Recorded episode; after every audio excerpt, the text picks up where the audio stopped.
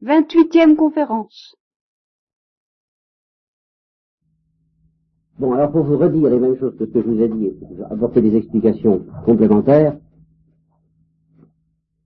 je vais évoquer les béatitudes, qu'on appelle les béatitudes. Je vais d'abord vous les réciter, si j'ose dire les réciter.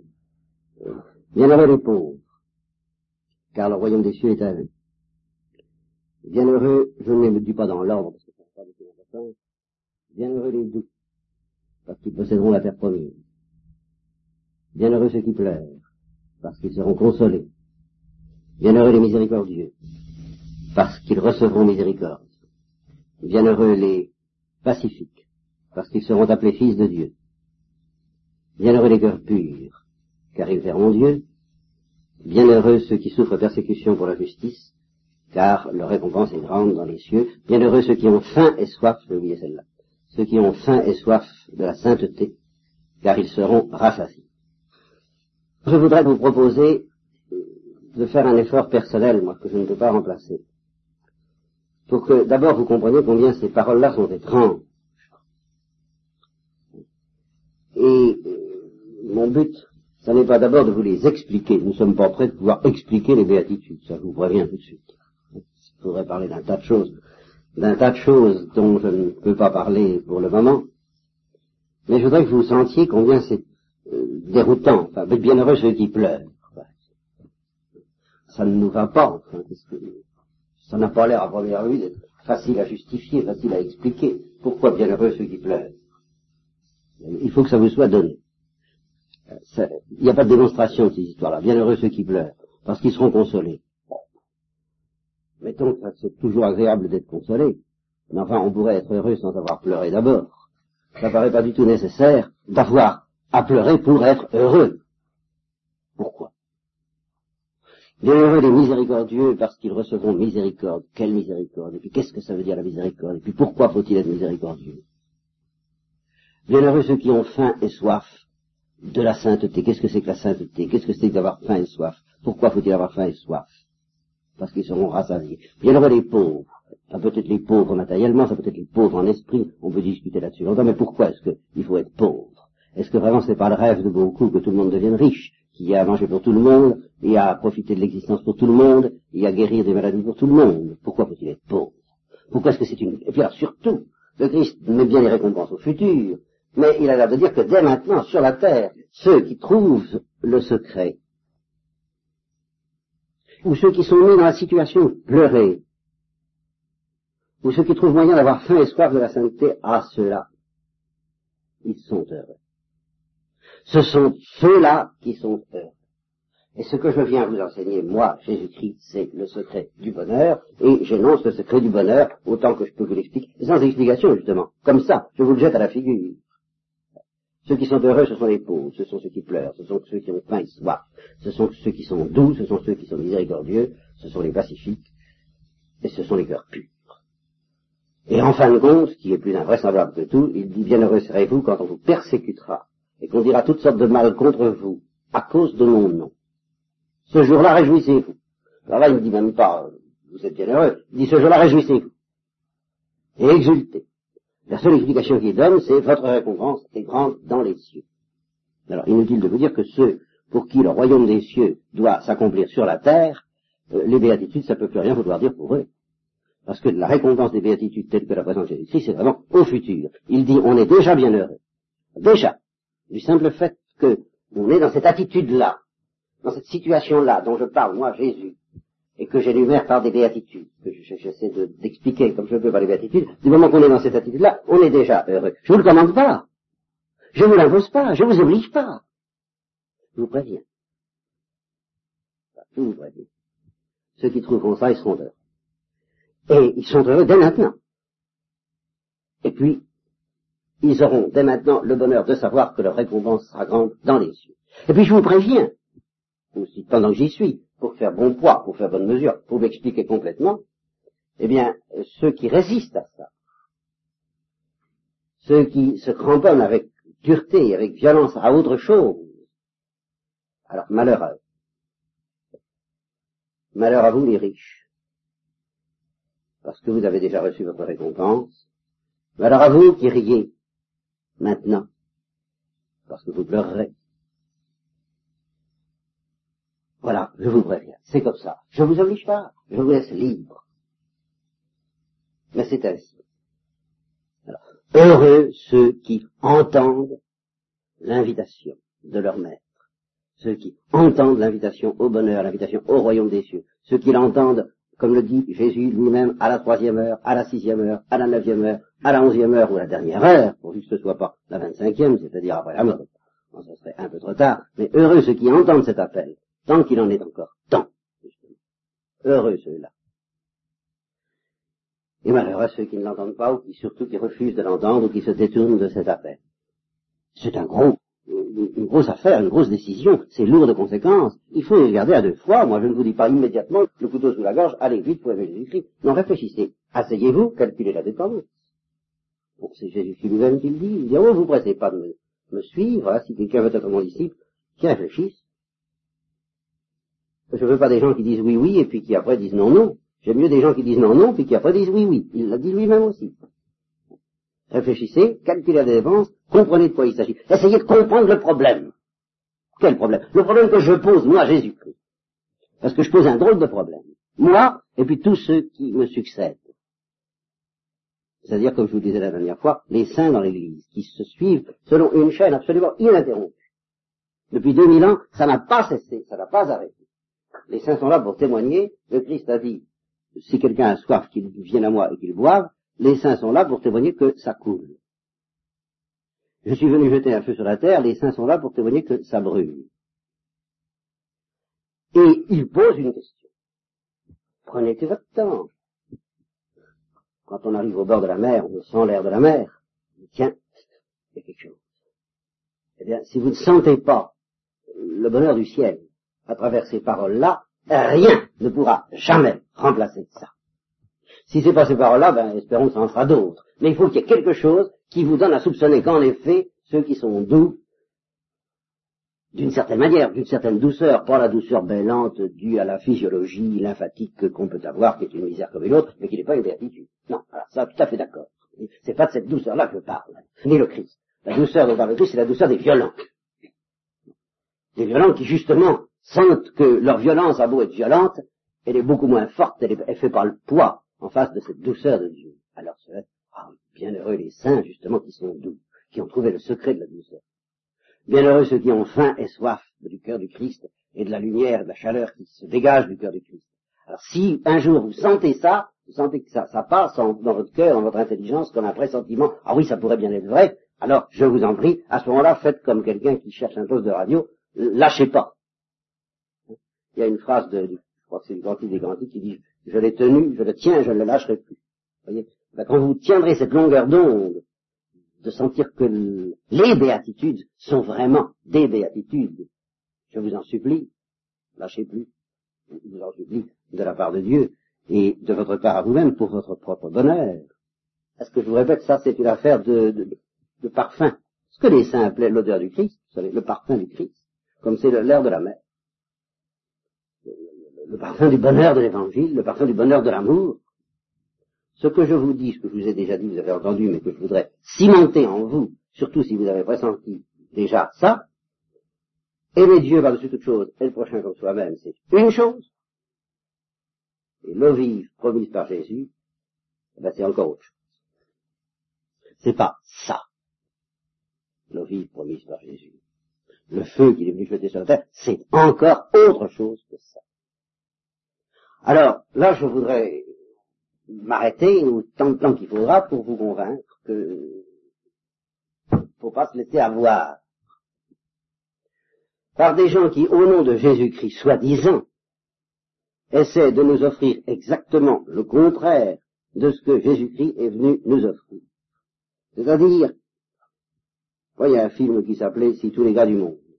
Si tous les gars du monde pouvaient s'aimer bien gentiment les uns les autres, si on pouvait avoir un peu de justice, euh, de charité les uns envers les autres, les choses marcheraient mieux. Il n'y aurait pas, je vais pas recommencer à énumérer tout ce qui se passerait, quoi. Il n'y aurait pas toutes ces injustices sociales, il n'y aurait pas les guerres. On pourrait espérer euh, que tout de même l'humanité souffrirait moins qu'elle souffre maintenant. Bon, très bien.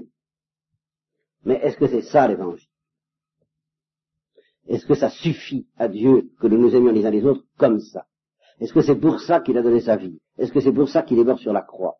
Alors là, je m'excuse, mais non. Je suis obligé non, non et non. Et alors, non seulement ceux qui veulent se contenter d'aimer Dieu par-dessus toute chose comme ça, vaguement, à peu près, euh, mais oui, euh, on l'aimera comme on pourra, et puis on aimera les autres gentiment, non seulement ils nous proposent autre chose que ce que fait Jésus, mais en réalité, ce sont les gens qui vous préparent, sans que vous vous en doutiez, à faire exactement les invités de la parabole de ceux dont parle Jésus, voilà, tout est prêt, venez au noces. Le royaume des cieux est semblable à un banquet préparé par le maître de maison. Il a tout préparé, puis il a envoyé des invitations. Oui, c'est la chose, des invitations. Et il a envoyé des invitations à des gens qui faisaient quoi? Des choses abominables Des, des péchés? Non, pas du tout. Il faisait des choses très raisonnables, très normales, qui concernent la vie quotidienne. Et il le faisait avec justice et peut-être avec charité. Hein. il y en a un qui voulait marier sa fille. Bon, ben quoi On peut tout de même pas lui reprocher, quoi. c'est tout de même raisonnable, juste, équitable et salutaire de marier sa fille. Après tout. Bon, il y en a un autre qui voulait vendre une paire de bœufs. Eh bien quoi Il n'est pas obligé de vendre une paire de bœufs en escroquant le voisin. Il pouvait vendre sa paire de bœufs très raisonnablement ou, ou s'occuper d'un champ de ce que vous voulez. Ils avaient des choses à faire qui sont les choses de la vie humaine. Ils reçoivent une invitation. Ils ne disent pas non. Ils ne disent pas non. Seulement comme on leur a appris que l'évangile ou la parole de Dieu ou le royaume de Dieu, c'est dans le monde que ça se passe, que c'est en construisant un monde meilleur, ils disent, bon ben, ce qui a à s'occuper pour maintenant, c'est de vendre mes bœufs, c'est de marier ma fille, ou de vendre ma fille, de marier, enfin, peu importe. C'est, de faire des choses comme ça. Voilà ce que j'ai à faire. Pour le reste, ça peut attendre. C'est pas pressé. On verra peu près la mort. Ces histoires-là, c'est des histoires de mystique. Faut voir. Alors, ils répondent très poliment. Bon, très bien, oui, euh, ça nous intéresse, mais euh, pour le moment, on ne peut pas s'occuper de ces histoires. Il y a autre chose eh bien, le maître de maison se met en colère contre. Parce que je vous ai dit au début, rien ne presse pour répondre. Rien ne presse pour répondre tant que vous n'avez pas bien compris. Mais si vous vivez à peu près correctement, si vous vivez à peu près proprement, à tous les points de vue, et à peu près charitablement, à tous les points de vue, ça, je peux vous promettre, si vous priez un peu, donc on peut, et puis si vous communiez un peu, un peu, je peux vous promettre qu'un jour viendra où vous entendrez l'invitation du jeune homme riche, marié ou pas, c'est pas une question de vocation religieuse dont je vous parle là, je vous parle pas de vocation religieuse, hein. Ça, c'est quelque chose qui vous parviendra, que vous soyez marié, vous ne soyez pas, que vous ayez, ça c'est autre, c'est pas tout à fait autre chose, mais c'est tout de même une autre question. Et vous entendrez donc la question posée au jeune homme riche, une chose te manque encore. C'est que, c'est de m'aimer vraiment. Tu aimes Dieu par-dessus toute chose, mais très raisonnablement. Tu aimes le prochain comme toi-même, mais très raisonnablement. Moi, ce que je vais te demander, ce que je te propose, c'est de m'aimer un peu follement. De m'aimer comme je vous ai aimé. C'est-à-dire au point de donner ma vie pour vous. Et de m'aimer comme le Père m'a aimé. Alors ça, nous reparlerons de la Sainte plus tard. Moi, je ne veux pas vous parler de la Trinité avant que vous ayez compris ce que je vous dis là ou entrevu. Donc, un jour, le Christ vous dira, une chose te manque encore. Euh, ça revient à dire tu m'aimes pas assez. tu m'aimes pas assez. C'est bien, c'est pas mal, tu bon chrétien, ça va, tu, m'aimes pas assez. Tant que vous n'avez pas entendu ça, vous n'êtes pas trop en danger, évidemment, vous n'êtes pas très conscient, vous risquez de perdre la foi, vous risquez d'être séduit, trompé par tous ceux qui vous racontent des histoires et des validaires, ça je suis tout à fait d'accord, mais vous n'êtes pas euh, gravement pécheur, vous n'avez pas compris. Et où vous entendrez ça, alors là, évidemment, Là, je ne peux pas vous dire que vous avez le temps de répondre. Parce que ça, c'est justement la mauvaise réponse, la réponse des invités de la parabole qui dit, ben plus tard je répondrai. Ça revient à dire non. Ça revient à faire le coup du jeune homme riche qui s'en va triste. Vous voyez? Oh, c'est tout, il n'y a pas, ce ne sont pas de grands discours. Il s'en va triste. Et parce qu'il a très bien compris. Alors lui, il a pas besoin de catéchisme, il n'est pas idiot, il y est arrivé à ça. Vous n'y êtes probablement pas encore à cette intelligence qu'a eu le jeune homme riche. Parce qu'il a vraiment vu Jésus-Christ, je ne sais pas si vous vous rendez compte. Et Jésus-Christ l'a regardé, et Jésus-Christ l'a aimé. Et justement, Jésus-Christ lui a dit, son regard lui disait, tu m'aimes pas assez, quoi, c'est tout. Alors, ça, ça te manque. Tu m'aimes pas comme il faut. N'as pas mis le paquet, quoi. Alors forcément, tu sais pas très bien où aller, tu es souvent comme euh, surtout dans le monde actuel, vous savez, ceux qui ne sont pas vraiment accrochés au Christ, mais par l'amour, un peu fous, évidemment, ils savent plus où aller. Ils sont vite désemparés. C'est là où ce que le jeune homme il a très bien compris. Comment il a vu ce que ça coûtait, et il est parti triste. C'est tout ce que je peux vous dire, moi. Alors, je ne vous demande pas de choisir maintenant, parce que je pense que Dieu ne vous demande pas de choisir maintenant. Je voudrais que vous vous prépariez à faire ce choix un jour, je ne sais pas, quand il vous sera demandé. Et pour vous préparer à faire ce choix, alors je vous donnerai des explications sur ce que c'est que d'aimer Jésus-Christ. Qu'est-ce que ça veut dire d'aimer Jésus-Christ? Et effectivement, je serai obligé d'aller chercher des explications assez loin. Je viens de vous lire les béatitudes, il faudra lire un autre texte de Saint Jean, qui n'est peut-être pas toujours très drôle à suivre, tant qu'on ne le comprend pas du dedans. Quand Jésus dit justement, euh, aimez-vous les uns les autres comme je vous ai aimé, comme mon Père m'a aimé, je vous ai aimé, qu'est-ce que ça veut dire? Ça veut dire que entre le Père, le Fils et la troisième personne de la Trinité, il règne un amour infini. Comment voulez-vous que je vous donne une idée de ça? C'est quelque chose que je ne peux pas vous décrire, je peux pas vous faire un dessin. Qu'on appelle les torrents d'amour de la Trinité, je ne peux pas vous les figurer, je pourrais vous faire des images, vous faire des envolées lyriques, vous dire ah oh oui, euh, comme tout ça est beau et grand. Puis après, je suis complètement désarmé, moi. Ce que je sais, c'est que quand un rayon parti de la Trinité, quelque chose de trinitaire, vient à toucher un cœur humain, et qu'il se laisse faire, et qu'il se laisse faire. Ah. Ben, il n'en reste vite pas grand-chose. Euh, bien entendu, il reste un homme, il est plus heureux que jamais, mais enfin, son cœur est complètement transformé. Il lui arrive ce qui est arrivé à Marie-Madeleine, ce qui est arrivé au Bon-Larron, ce qui est arrivé à Zachée, ce qui est arrivé à tous ceux. Lisez l'Évangile. Alors, je répète, et je termine là-dessus, parce que je n'ose pas, je n'ose pas, je l'avoue. Je voudrais bien la prochaine fois commencer à vous parler de la Trinité. Je n'ose pas. Parce que j'ai peur de vous parler de choses qui vont être des idées et des abstractions. Alors que je voudrais que vous ayez constamment sous les yeux, en effet, l'évangile. C'est-à-dire le bouleversement produit dans Marie-Madeleine, parce que quelque chose de l'amour qui règne entre le Père et le Fils est venu toucher le cœur de Marie-Madeleine. Je voudrais que vous sentiez ce qui s'est passé dans le cœur même du centurion qui a admiré Jésus au pied de la croix, qui a dit vraiment cet homme était fils de Dieu, ben, à la fin, quand tout a été fini, alors que tout le monde était en train de ricaner, en disant, ben ça va, il est liquidé, et que les disciples étaient en train de se tailler, en se disant, on avait cru en lui, on avait cru en lui, mais au fond, on ne sait plus.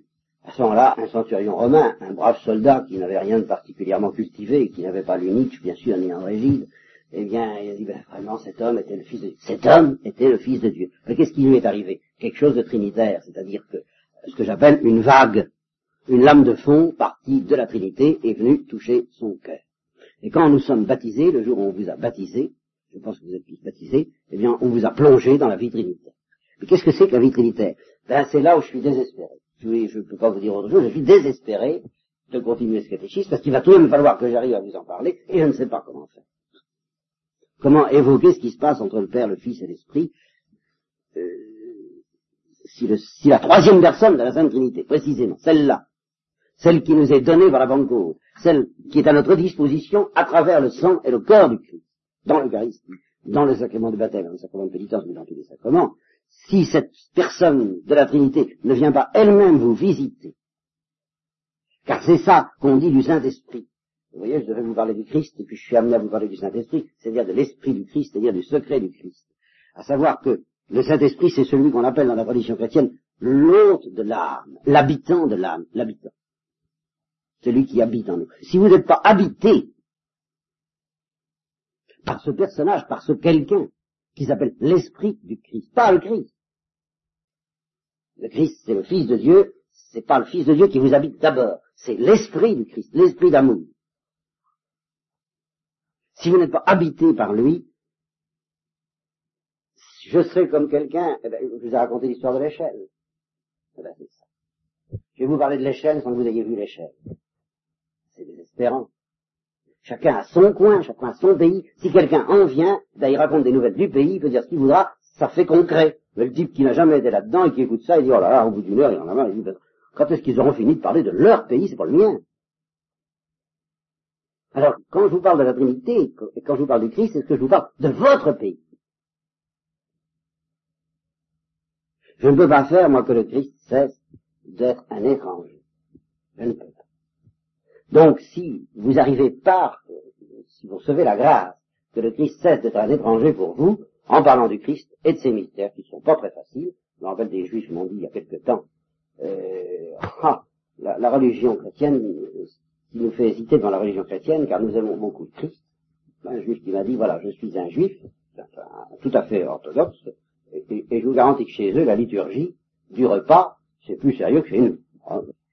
Il a fait venir son chapeau, et puis tous les enfants étaient là avec quelque chose sur la tête, et puis euh, il a rempli un verre de vin à rabord, il a distribué du vin à tout le monde, il s'est mis à lire la Bible en chantant en hébreu, comme on l'entend dans les synagogues, ça a duré deux minutes, très sérieusement, et puis on a passé le verre de vin et puis de pain, et on a en quelque sorte communié, si vous voulez, avant de faire ce que ça Paul apparaît les agapes. C'est une très vieille tradition juive qui remonte à Melchizedek, et, et que le Christ a repris à son compte en y ajoutant, évidemment, ce qui est l'originalité du Christ, ceci, ce pain est mon corps, et ceci, le vin, est mon sang. Ça, évidemment, ça c'est tout à fait nouveau.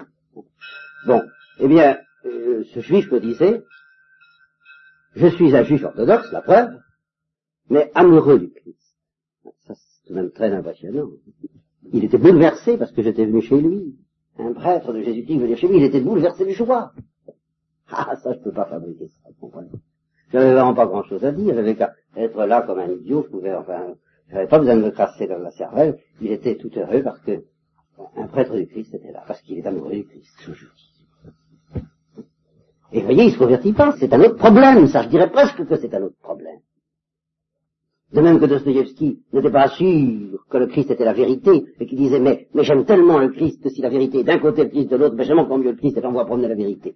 Euh, ça se discute.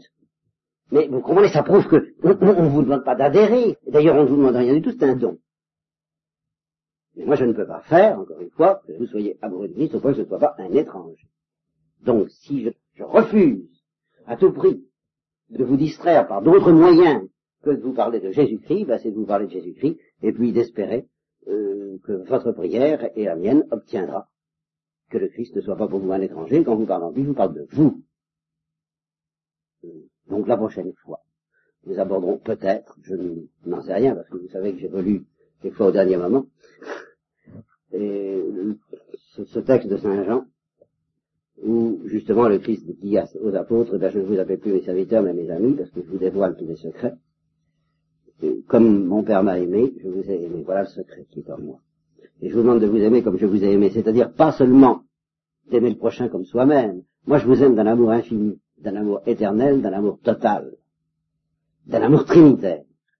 Eh bien, il faut laisser cet amour trinitaire venir en descendre. Vous n'avez qu'à vous laisser faire. C'est tout. Seulement ça. Ça va loin. Et puis, laisser cet amour euh, circuler entre vous. Voilà. Laissez cet amour circuler entre vous. Et alors quand on verra cet amour circuler entre vous, c'est ce qui est arrivé peu de temps après, après la Pentecôte, quand vous verra vivre de cette manière-là, vous aimant les uns les autres comme je vous ai aimé, et comme je le manifeste à travers le lavement des pieds d'un côté et la croix de l'autre, alors on dira ce que les païens disaient en face des premiers chrétiens. Voyez comment ils s'aiment, mais c'est fou. Mais c'est fou. Mais ils s'aiment. On n'a jamais vu ça.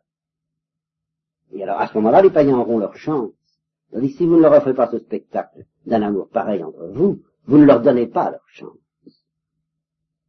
Et il est possible que ce juif, par exemple, il y a longtemps qu'il serait converti, si il avait le spectacle d'une église dans laquelle on s'aime les uns les autres, comme Jésus-Christ nous a aimés.